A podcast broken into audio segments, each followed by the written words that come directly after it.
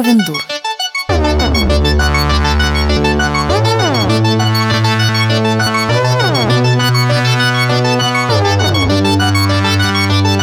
Здравствуйте, дорогие наши слушатели!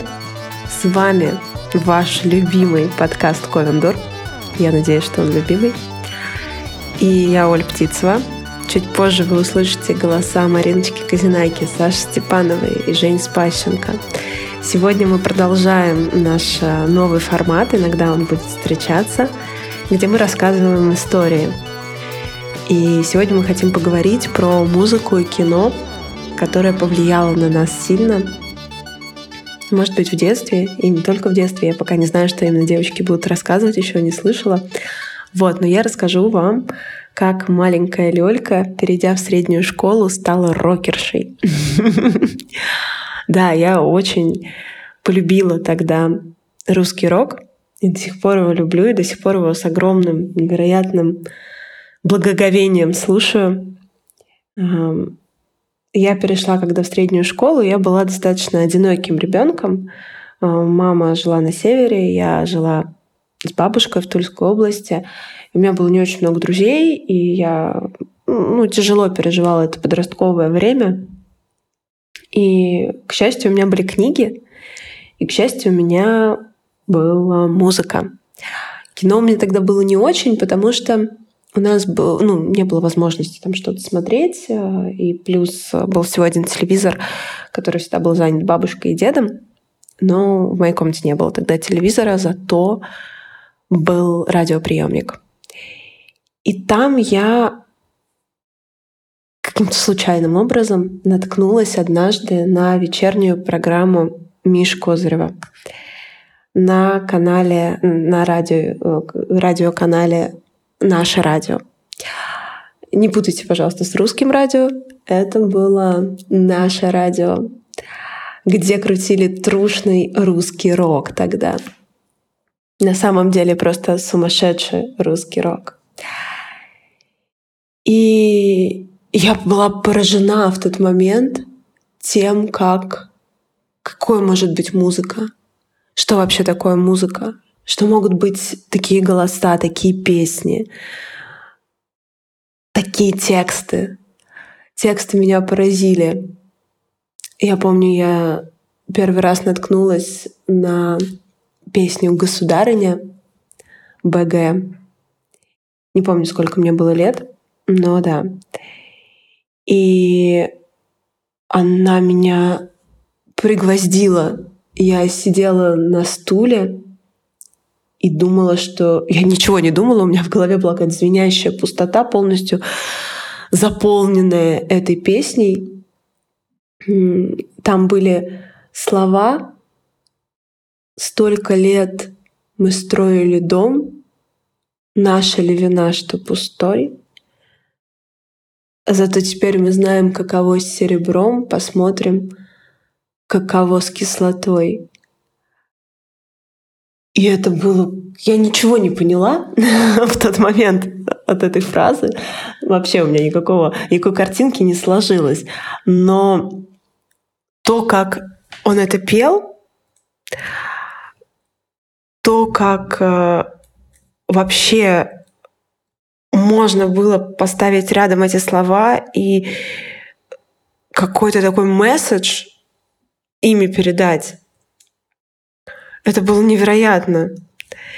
И я почувствовала себя просто каким-то другим человеком в тот момент, когда первый раз услышала эту песню. И «Государыня» для меня до сих пор наверное, один из э, самых сильных э, текстов, одна из самых сильных песен на свете. А еще, если говорить про БГ, то, конечно же, город золотой. Потому что, блин, да я рыдаю каждый раз, когда слышу эту песню, потому что она невозможна, ее просто невыносимо слушать без слез. Да, да. Кто любит, тот любим, кто светил, тот и свят.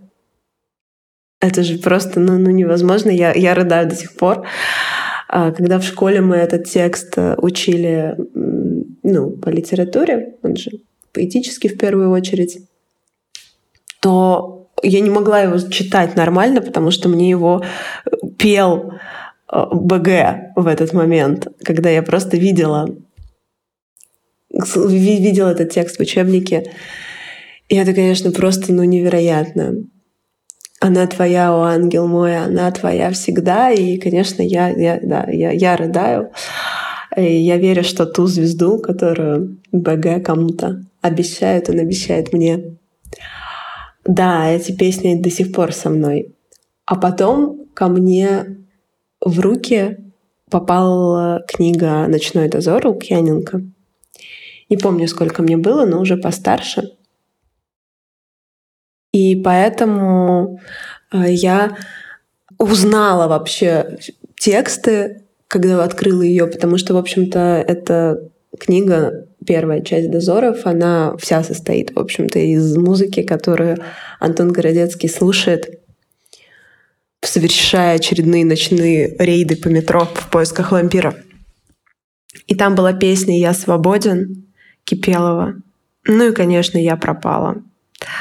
Я пропала, потому что та силища, которая была в этом тексте, та силища, которая была в голосе Кипелова, это же просто невероятно. Меня, маленькую, пухленькую девочку Лёльку, вынесла той свободой, тем отречением правил и границ, которые были в этой песне. И самое вот это вот начало, что надо мной тишина, небо полное дождя, Дождь проходит сквозь меня, но боли больше нет. И это, боже мой, это у меня сейчас мурашки, о чем мы говорим. Да, я просто влюбилась в группу Ария, я слушала их песни, и каждая песня была историей, у них же такие абсолютно нарративные тексты. А, да, я боготворила их просто. Чуть позже в моей жизни появился сплин, и это, конечно, особая питерская магия. Я ехала в Питер в школь... со школьной экскурсии на несколько дней в девятом классе или в восьмом. И помню, что слушала всю дорогу с пленов, всю дорогу. И это было прекрасно. И когда я ступила первый раз на Невский, я поняла, что по-настоящему понять эти тексты можно только побывав в Питере то есть, если начать вспоминать, то огромная часть меня — это Крапивин, и вторая такая же большая часть — это русский рок. Да, и милая история, я обещала милую историю. Мне очень нравилась группа «Браво», совсем старая, и у них есть такая прекрасная песня «Моя любовь на пятом этаже, почти где луна». «Моя любовь, наверное, спит уже спокойного сна». И эту песню очень часто крутили по нашему радио, э, когда перед 14 февраля, в общем. И она мне безумно понравилась. Я до сих пор ее обожаю. Мне кажется, она такая трогательная, такая нежная, такая влюбленная. И у нас в школе была ну, была почта этого Валентина, были всякие там мероприятия, посвященные этому празднику.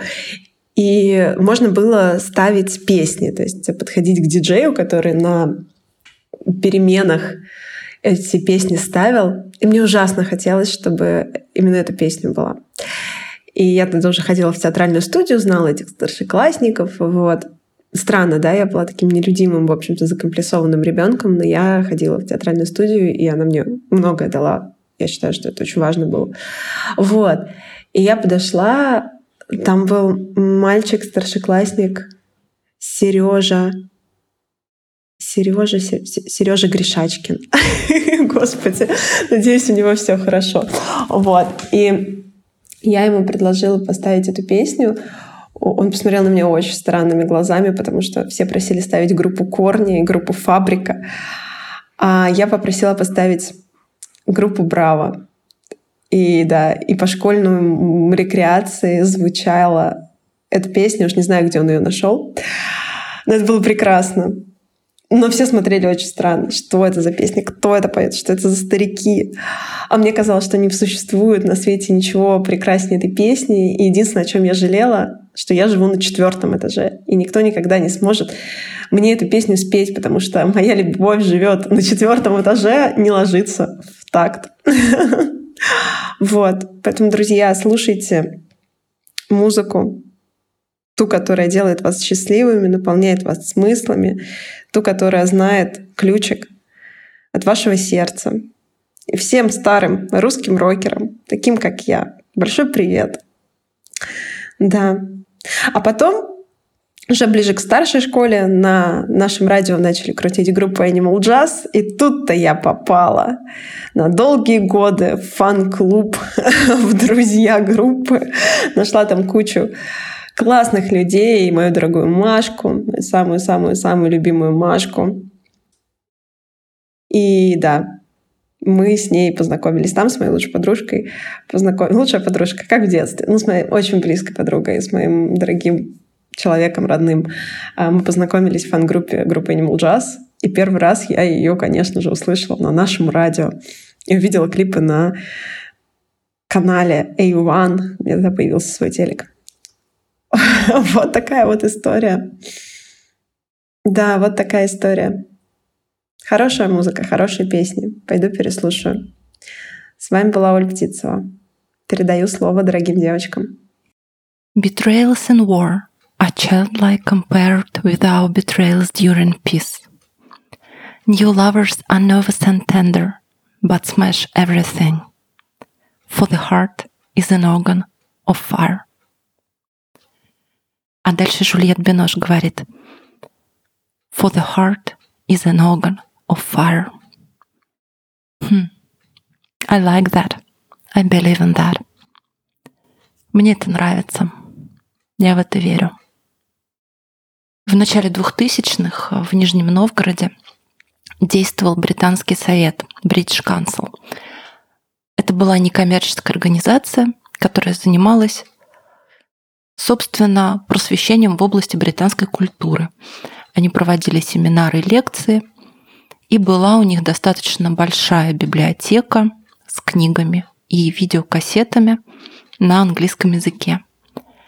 Пользоваться ей студентам можно было бесплатно.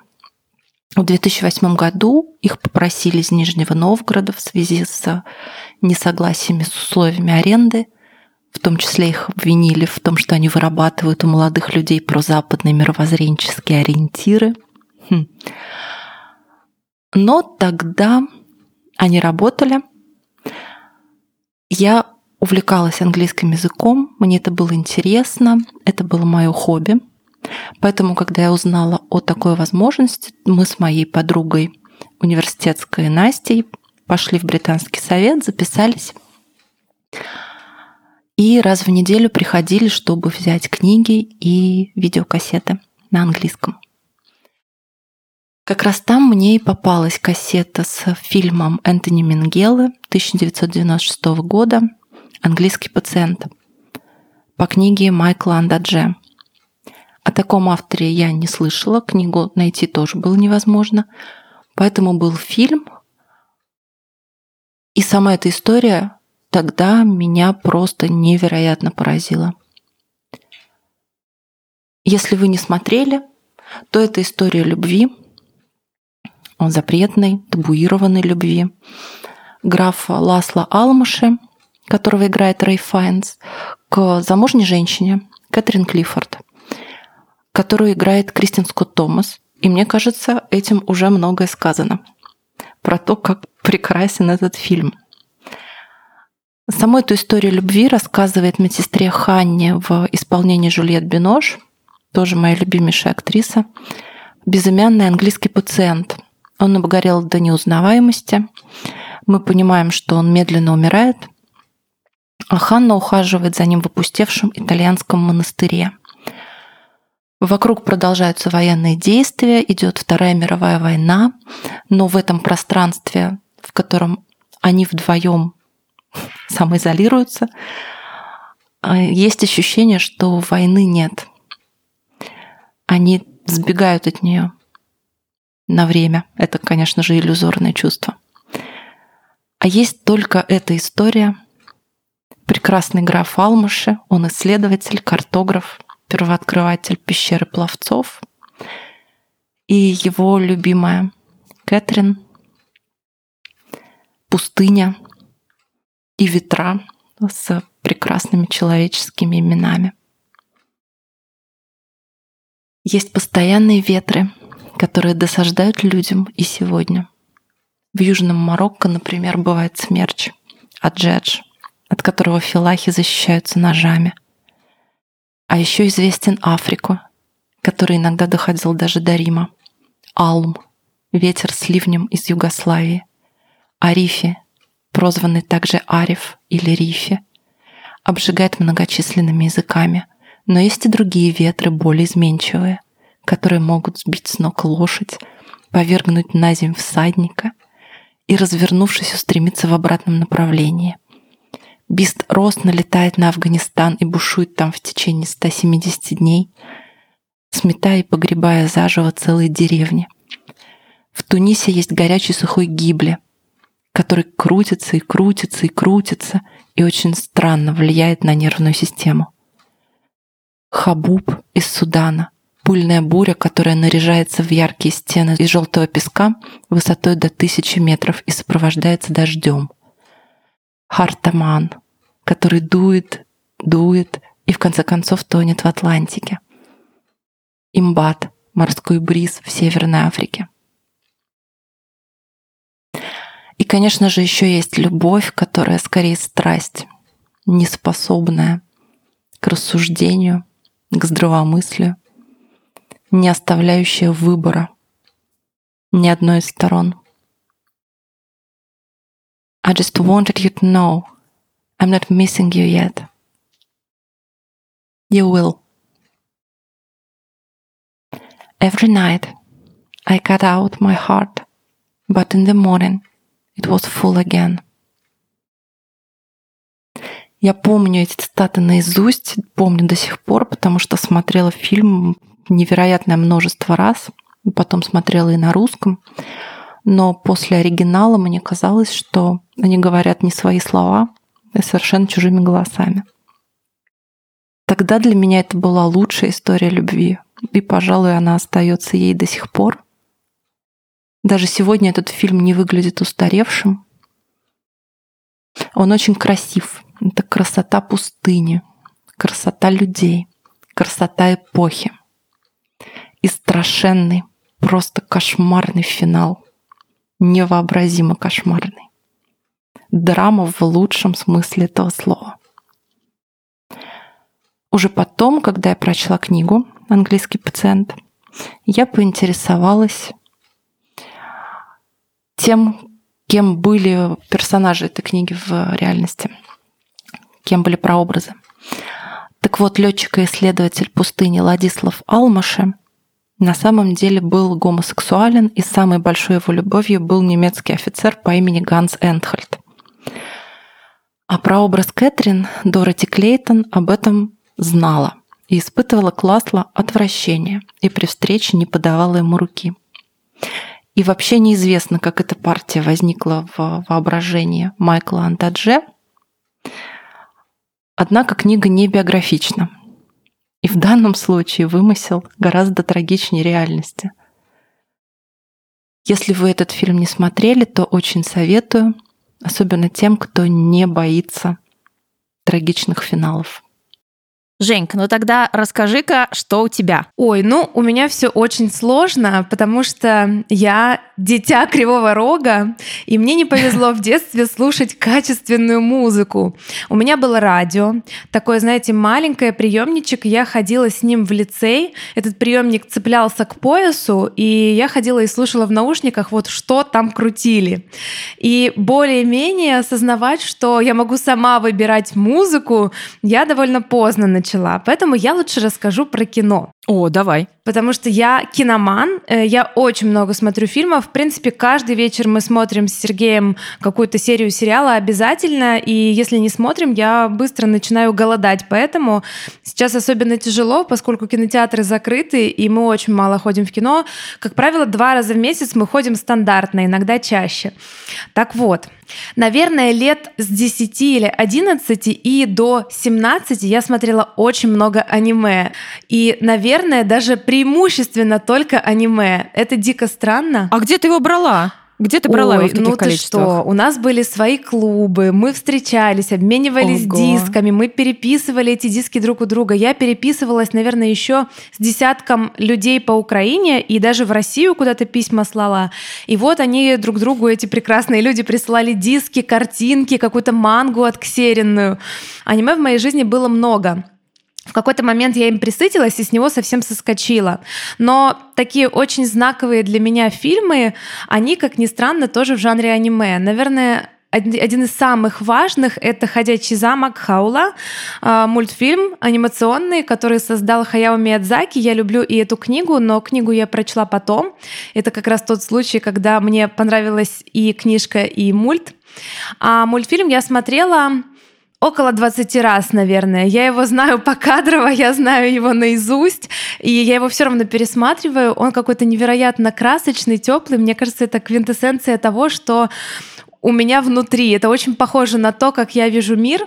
И э, даже меня обвиняли, как ни странно, что в «Терновой ведьме» есть какие-то моменты, напоминающие Хаяо Миядзаки. Это забавно, потому что для меня эта книга совсем не анимешная, в ней нет никакого налета и флера, но, возможно, каким-то образом вот корни э, проросли во мне этих чудесных анимационных фильмов Миядзаки, и так теперь сложилось. И второй мультфильм тоже Миядзаки, это «Унесенные призраками». Он совсем не такой, очень странный, мне кажется, я его посмотрела раньше. Он раньше вышел, чем «Ходячий замок». И это идеальная история обо мне, потому что, мне кажется, я в душе навсегда осталась маленькой девочкой, которая такая очень одинокая, но ей от этого неплохо. Она ищет приключения и находит там, где другие люди их не видят в упор.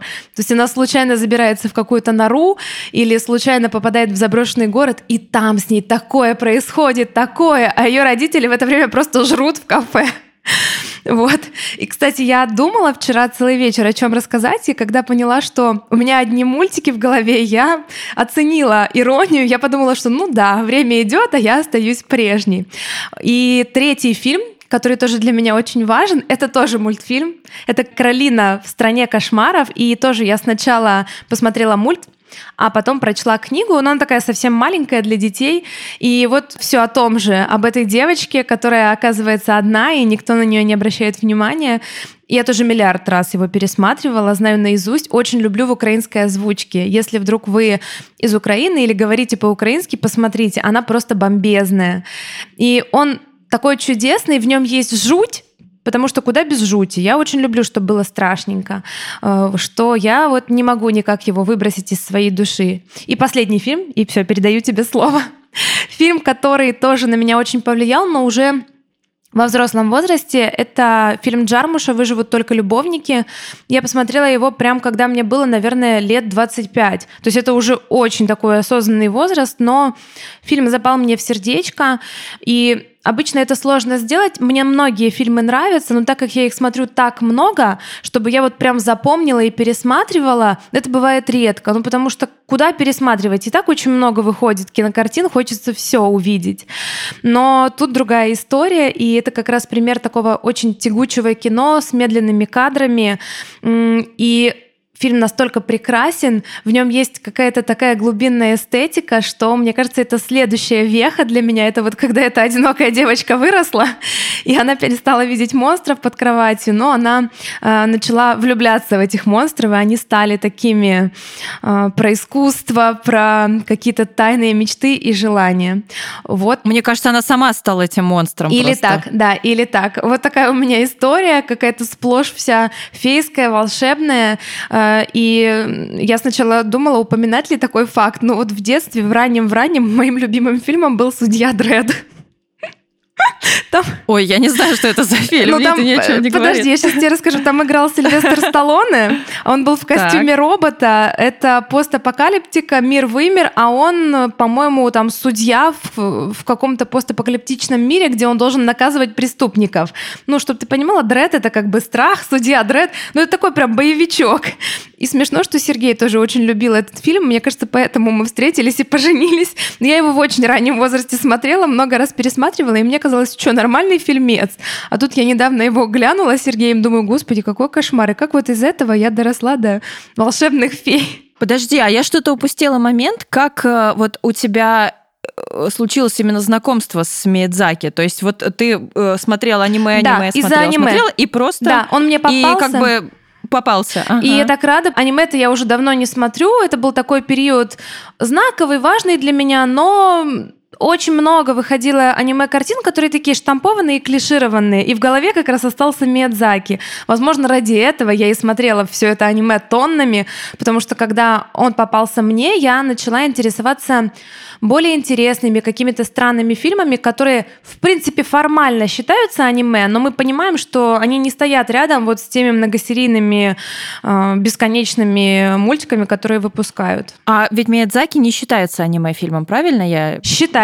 Считается? Считается, да. Да, это пример э, такой японской анимации, ну, видимо, там канон именно рисовки важен. А, вот эти глазастики. Да, там глазастики, и у них лица определенным образом нарисованы, носики такие. Э, вот, ну, да, считается. Прикольно. Давай поговорим про музыку, потому что я знаю, что у тебя какая-то нереальная история с музыкой. Я тебе всегда завидую, когда ты рассказываешь, потому что я думаю, ну блин, вот я руки вверх слушала, а были же люди, которые жили. Расскажи. Э, слушай, ну я сначала про фильм тогда добавлю. Когда ты говорила сейчас про э, мультики и фильмы, я пыталась вспомнить, какой же фильм отображает хотя бы примерно то, как я тоже воспринимаю мир, и я вспомнила фильм, который я тоже много раз пересматривала. Кстати, давно я его пересматривала много раз, а потом я его вот как бы прям на много лет забыла. Ну, не на много лет, окей, на несколько лет. Это Мишель Гандри «Наука сна». Я не знаю, смотрела ты или нет.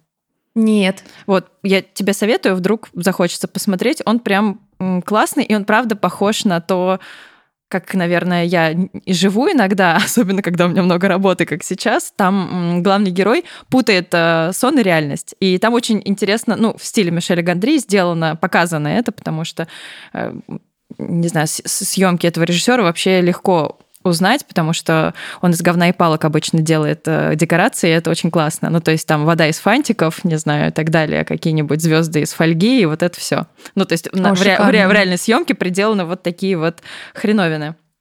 Вот, наверное, это так.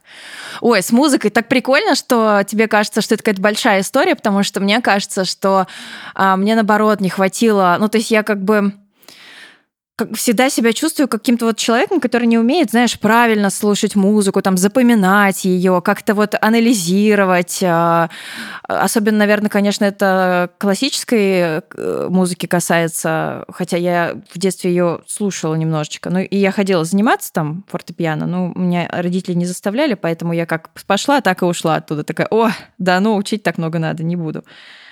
Мои родители не слушали русскую музыку, это была какая-то принципиальная позиция. Мне кажется, в тот момент в какой-то определенной среде, когда они были молодые, у них был, появился доступ к а, иностранной музыке, там, например, к хорошим магнитофонам и так далее, потому что моя бабушка жила за границей несколько лет, и папа был подростком, он жил здесь, в России, но она ему привозила или там передавала магнитофон классный, там какие-то записи, какие-то там были пластинки, вот это вот все. И мне кажется, в то время это была какая-то определенная такая, может быть, даже условно снобская тусовочка вот людей, которые слушают классную музыку, не вот это вот э, советское говно условно, а вот мы клевые, движемся там вперед, значит, вот это рок западный и вот это все. Бунтари это, такие. Такие бунтари, да, да, это были мои родители. И поэтому, когда я была маленькая, ну, уже была сформирована привычка у них, и у них было сформировано какое-то предубеждение, я уверена в этом.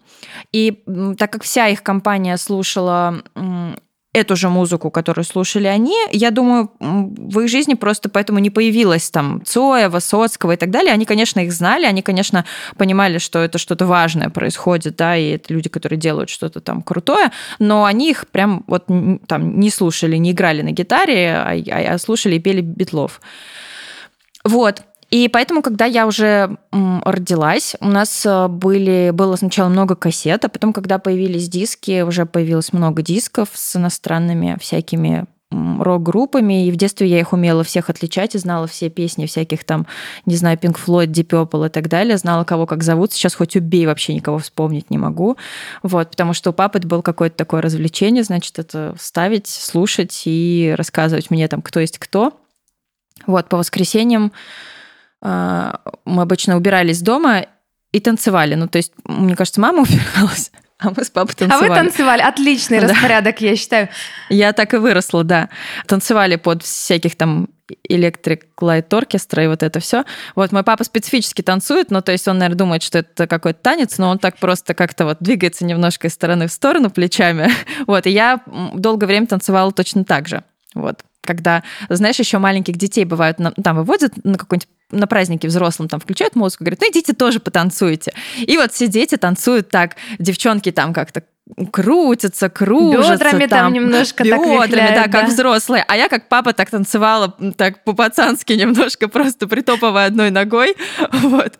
Несмотря на то, что я до этого занималась в детстве танцами, это как-то у меня не связывалось, что в жизни также можно танцевать. Но у меня очень важный вопрос. Я знаю, что в нашем вот возрасте многие девочки вели песенники. У тебя он был? Как ты записывала на английском языке песни, если был?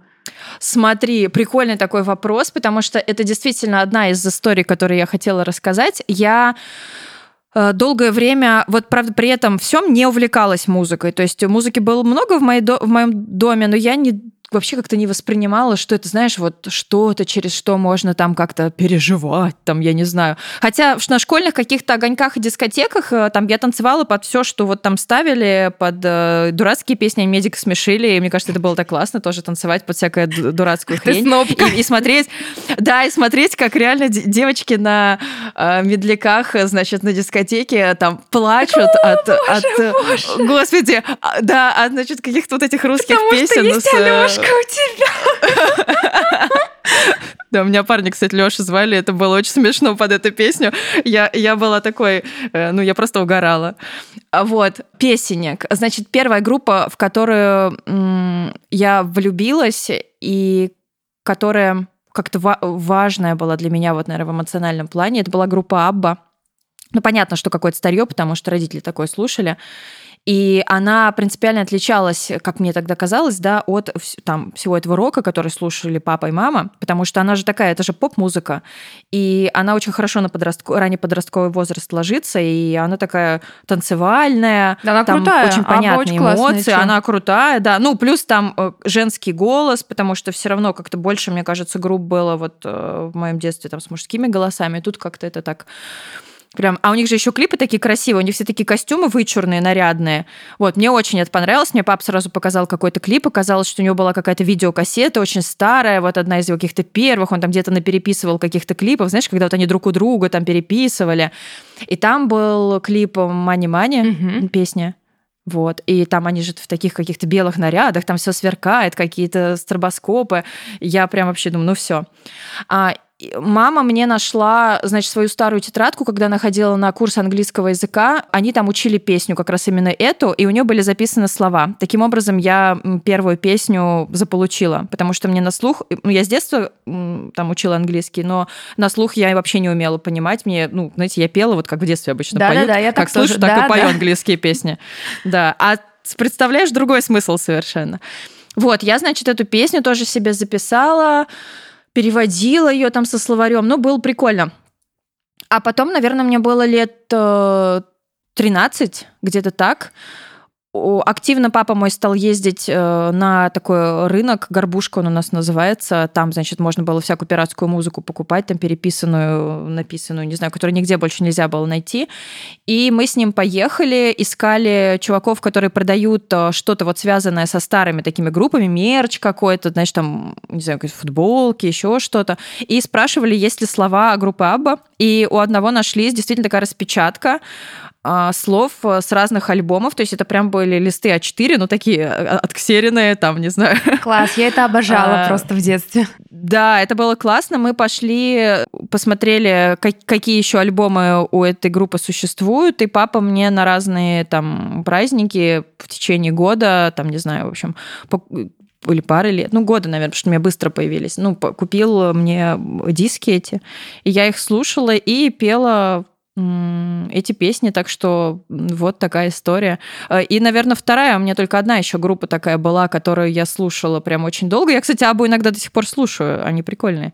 Когда что-то поменялось прям явно, это был 2008 уже год, я уже там тусовалась со своими друзьями, уже с Сержиком встречалась.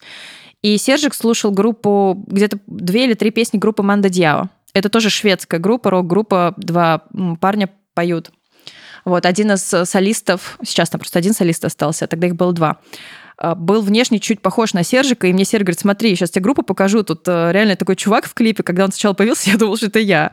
Вот, он такой высокий, худенький, с э, такой же стрижкой был, как э, у Серого, такой носатенький, вот, это было забавно. И одна песня мне прям очень сильно понравилась, я помню, что мы ехали на юг с друзьями, я в поезде слушала ее, песня группы Манда Дьяо «New Boy». Вот, она такая мелодичная, какая-то романтичная, печальная немного. И я ее прям заслушала до дыр, а, показала своим подружкам эту группу, они что-то как-то так такие, ну да, какая-то прикольная. Вот, и я где-то год, наверное, полтора слушала ее одна, какой-то вот один альбом, на котором была эта песня. А потом а, мои девчонки, с которыми я дружила, тоже начали ее слушать. Причем, мне кажется, они у Сержика подсмотрели в плейлисте. Вот, и начали ее слушать. И а, так как эта группа современная, ого, они стали приезжать к нам на концерты.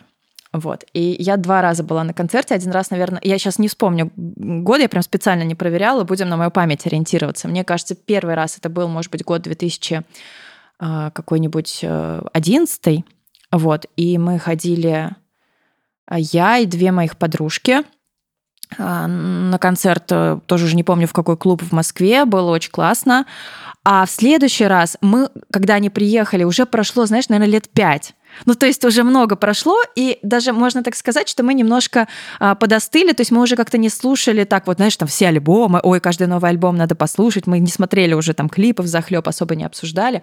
Хотя, мне кажется, может быть, это со мной произошло, я вообще очень, мне очень сложно долго фанатеть от чего-то, и просмотрев там все, не знаю, клипы, я подумала, ну, как бы и что, надо дальше как-то двигаться. И они у меня так в плейлисте где-то болтались. Возможно, девчонки слушали почаще, поактивнее. И, в общем, мы решили идти на концерт. Не помню, каким образом мы узнали, что в Москве есть э, фан-группа такая, как бы посвященная э, Манда Дьяо. Ну, клуб, видимо, да? Мы нашли их какой-то фан-клуб, да, но я даже не знаю, как это вот... Э, в общем, по-моему, это было просто какое-то сообщество ВКонтакте. А, неофициальный. Угу. Наверное, неофициальный, да. Мы как- как-то, кто-то из нас это нашел, ну, по-моему, не я.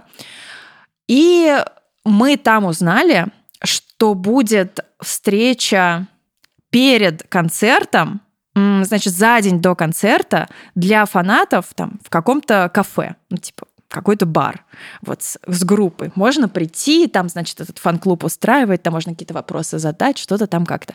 Я не помню, просто ли было туда попасть или нет.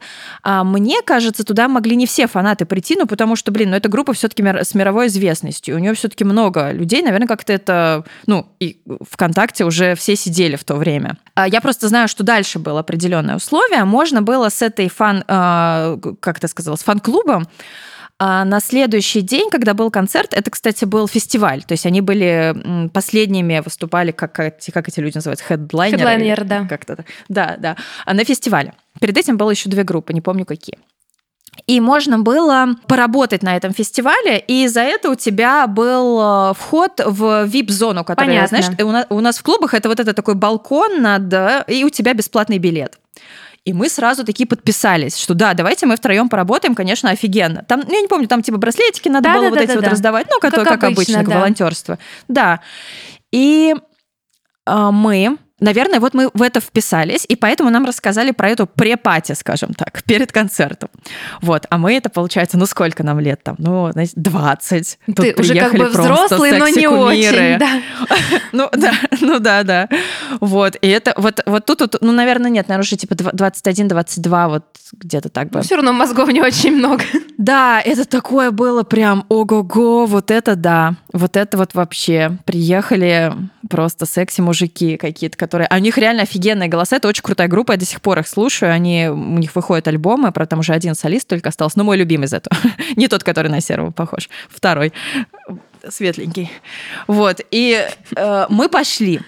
А, и, ну и мы оказались такими очень... Мы очень много у нас было планов, когда мы шли туда, но когда мы пришли, мы поняли, что мы обычные скромные девочки, мы особо там не ходили в клубы до этого, ну так иногда. Мы там все были в каких-то там отношениях постоянных с кем-то, и, ну, мы оказались вот такими скромняками, которые просто стояли с краешку, достаточно милые и симпатичные, мы там не пришли какие-то наряженные, накрашенные, потому что там просто были бомбиты, просто вообще. Такой, знаешь, набитый клуб вот всяких Э, секси девчонок русских. Вот. Ну, и у нас был э, блокнот с собой, мы подошли в итоге не помню даже к кому, кому-то, кто там первый освободился из группы, потому что там все были прикольные, и там есть бас-гитарист, к тому времени у них появился новый барабанщик, а, мы его первый раз как раз там увидели. Вот кому-то мы подошли, и сунули блокнот, а нам нарисовали ракету. Почему-то это была ракета и, с Гагарином. Ну, какая-то, видимо, фишка иностранцев, которые, э, не знаю, воспринимают это как символ России. В общем, у меня где-то в блокноте есть от кого-то из них ракета с Гагарином. И мы так потоптались, потоптались. И подумали, ну что мы будем вот как бы, тут все на них виснут, там вот это вот ха-ха-ха-ха, хи-хи-хи, вот это вот стоит вот на весь, э, на, на все это кафе. В кафе было несколько залов, и мы э, под, такие подумали, что, блин, давайте пожрем, пойдем. Вот. Уже стали выходить и увидели, что в этом кафе можно поесть, надо просто в другой зал пойти. И мы пошли.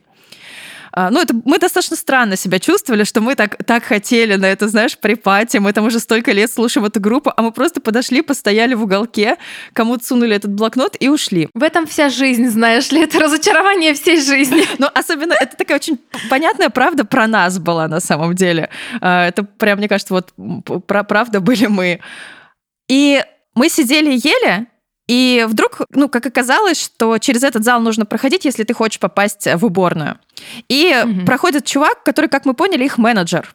Ну, внешне мы уже просто отличили, что он их там как-то собирает и так далее.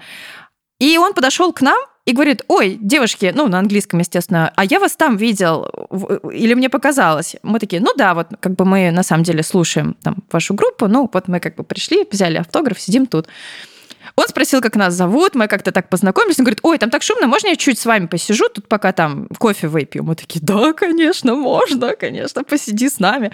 Вот, он там что-то порасспрашивал, где вы учитесь, ой, так прикольно, а были ли вы в Швеции? Я говорю, ой, а я была, а тра-та-та-та. Абсолютно нормальный, приятный какой-то человек. Это было все без, без подкатов, без каких-то, без вот этих, знаешь, намеков, без всего такого. И вдруг постепенно, ну, мы поняли, что там как бы тусовка как-то заканчивается. Видимо, они эту припати всю свою выпроводили, чтобы остаться поесть и просто пришли в этот зал к нам.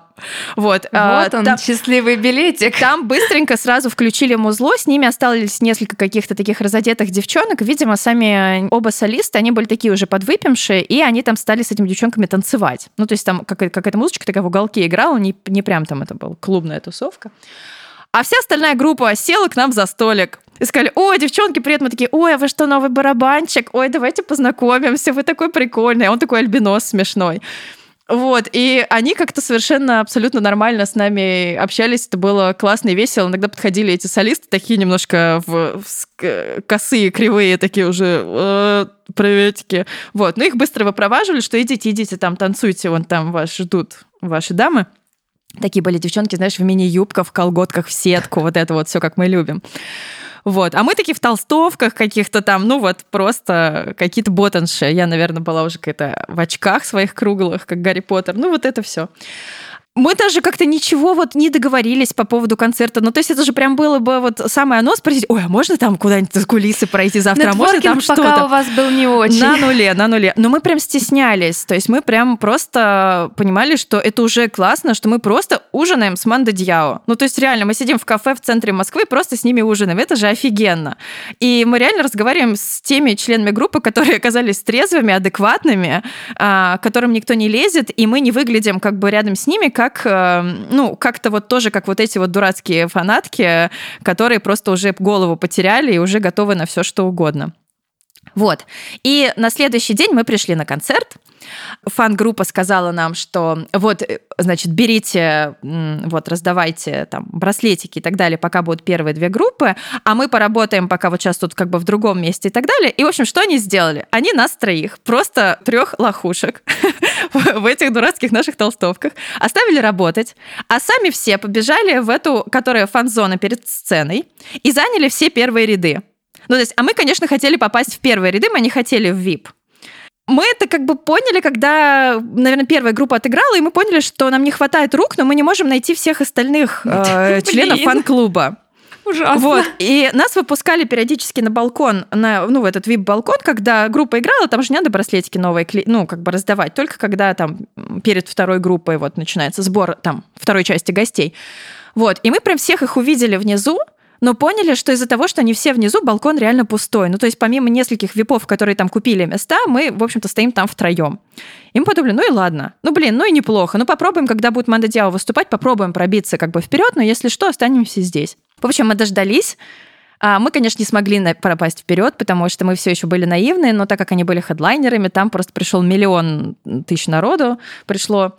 И мы остались на этом балконе, и было очень прикольно, что из-за того, что мы стояли там втроем, нас было хорошо видно, барабанщик нас увидел и между песнями помахал нам и типа крикнул «Привет!» Типа там «Девчонки с балкона, я вас помню». вот, ну то есть он просто нас узнал, и это было очень клево. Это было такое, знаешь, вот это вот э, юношеское счастье. Тебя любимая группа твоя вообще просто узнала. Дальше э, должна была быть автопати, но мы тоже про это не знали нам э, вот эти вот э, фан-клуб не сказали. Либо как-то мы узнали на самом этом концерте, кто-то нам что-то там сказал, либо что-то. Ну, то есть мы вообще как-то такие немножко были растеряны. А, потому что когда мы с концерта выходили, вроде мы уже типа обсуждали, что да, блин, автопати, может быть, нам поехать, сейчас мы типа узнаем, где она, может быть, там как-то, как нам быть. Мы как-то вот так вот замешкались, и вдруг между каких-то, ну, вот клубы в Москве, они такие были все, мне кажется, тоже из говна и палок сделаны, их быстро-быстро-быстро строили, какие-то черные стенки, какие-то коридоры, лабиринты, вот ты тут идешь, и вдруг из какой-то двери непонятно непонятное вот какое-то в стене выходит менеджер. И такой говорит, о, девчонки, прикольно, привет. А он по именам нас запомнил. Говорит, как вам концерт? Мы такие, ой, офигенно, так классно. Мы были вот там на вип-местах, так хорошо видно. Вот, типа, нам барабанщик помахал. Я сейчас не помню, как зовут барабанщика. Прости, барабанщик Мандадиао, если ты слушаешь наш подкаст. И он говорит, а слушайте, а вы на автопати-то едете? Мы такие, да, конечно. А где она будет? Он говорит, вот клуб такой-то. И такой говорит, слушайте, мы бы вас с собой взяли, но у нас не автобус, а мы просто, ну, типа на такси едем, а у нас расписано. Мы такие, да не-не, спасибо, мы сами доедем. В общем, мы приехали на автопати в какой-то клуб. Нам сказал этот менеджер. И это было очень забавно, потому что, опять же, этот весь фан-клуб уже, мне кажется, реально видел, что какие-то участники группы общаются с нами, почему-то они с ними. Ну, то есть те, кто... Они уже там заклятие все против вас плели кукол Вуду, протыкали иглами. Да, ну слушай, они, правда, большинство из них были девочки, давайте, если уж по-честному. Как бы там только... Я одного мальчика только помню. Мы, кстати, вот Манда Диао в прошлом году должны были приезжать, и мы даже с ним ВКонтакте списались, он меня вспомнил, нашел и написал мне ВКонтакте, пойдешь ли на концерт? И я говорю, о, ничего себе, да, пойду. Класс. Остальные были девчонки, я девчонок помню. И а девчонки были такие уже тоже, они уже были хорошенькие, им уже было не до нас, они просто бегали за этими э, бедными солистами и просто там висли на них. Конечно, ну, я понимаю, что хотелось, наверное, с ними больше всего пообщаться. Мы, кстати, с ними так и не пообщались нормально. Вот. Э, из клуба нам пришлось уехать, потому что э, бас-гитарист группы Манда Дьяо тоже уже был подвыпивший. И он начал меня преследовать. И он пытался меня поцеловать. При том, что О, я боже. вот такая вот как бы э, ботанша и так далее. И вообще без всяких намеков. Он просто стал ко мне подсаживаться. Он, он абсолютно милаш. Вот, ну, он такой, правда, милый паренек, э, что от него такое не ожидаешь. Но, правда, у меня вообще с этими намеками плохо. И он просто говорит, давай потанцуем. Мы просто с ним танцевали. Он меня не трогал. Он как бы прям был вот, ну, просто вот мы веселились, танцевали, там что-то прыгали, там э, тоже что-то спрашивал, там что-то, а потом в какой-то момент стало понятно, что он прям подходит вот часто говорит, давай еще потанцуем. Типа, о, будет медляк, будешь танцевать со мной? И я, так, и я начала такая, типа, ой, да не, я пойду там, э, не знаю, пойду сока попью, или там пойду, я не помню, мне кажется, я ничего не пила тогда, э, такого, в смысле, алкогольного. И потом это стало навязчиво. И мои подружки тоже заметили, говорят, блин, что происходит? Я говорю, слушайте, вот это мне уже не нравится, надо-ка, наверное, что-то делать. Вот, и в какой-то момент мы прям такие пошли с ними прощаться, что типа, ребята, пока мы будем уходить. Они такие, в смысле, почему вы уходите? Мы такие, ну, как бы уже там 4 часа утра, нам нужно ехать домой. Мы очень рады были с вами познакомиться, вообще супер счастье, спасибо вам, будем вас помнить. Вот, и это было очень трогательно, потому что он меня так обнял и вышел нас провожать, и стоял, О, когда боже. мы уходили, и махал нам рукой. О, боже, да. А, боже, вспомнить бы, как его зовут. Карл Йохан. Вот. Возможно, он намекал, что хочет на тебе жениться, но Мариночка, нет, как обычно, нет. Ну, не надо слушай, мне такое у меня намекать. Тут, у меня тут родилась после твоей истории такая великая русская патриархальная мудрость, потому что, ну, нельзя не сказать об этом слух.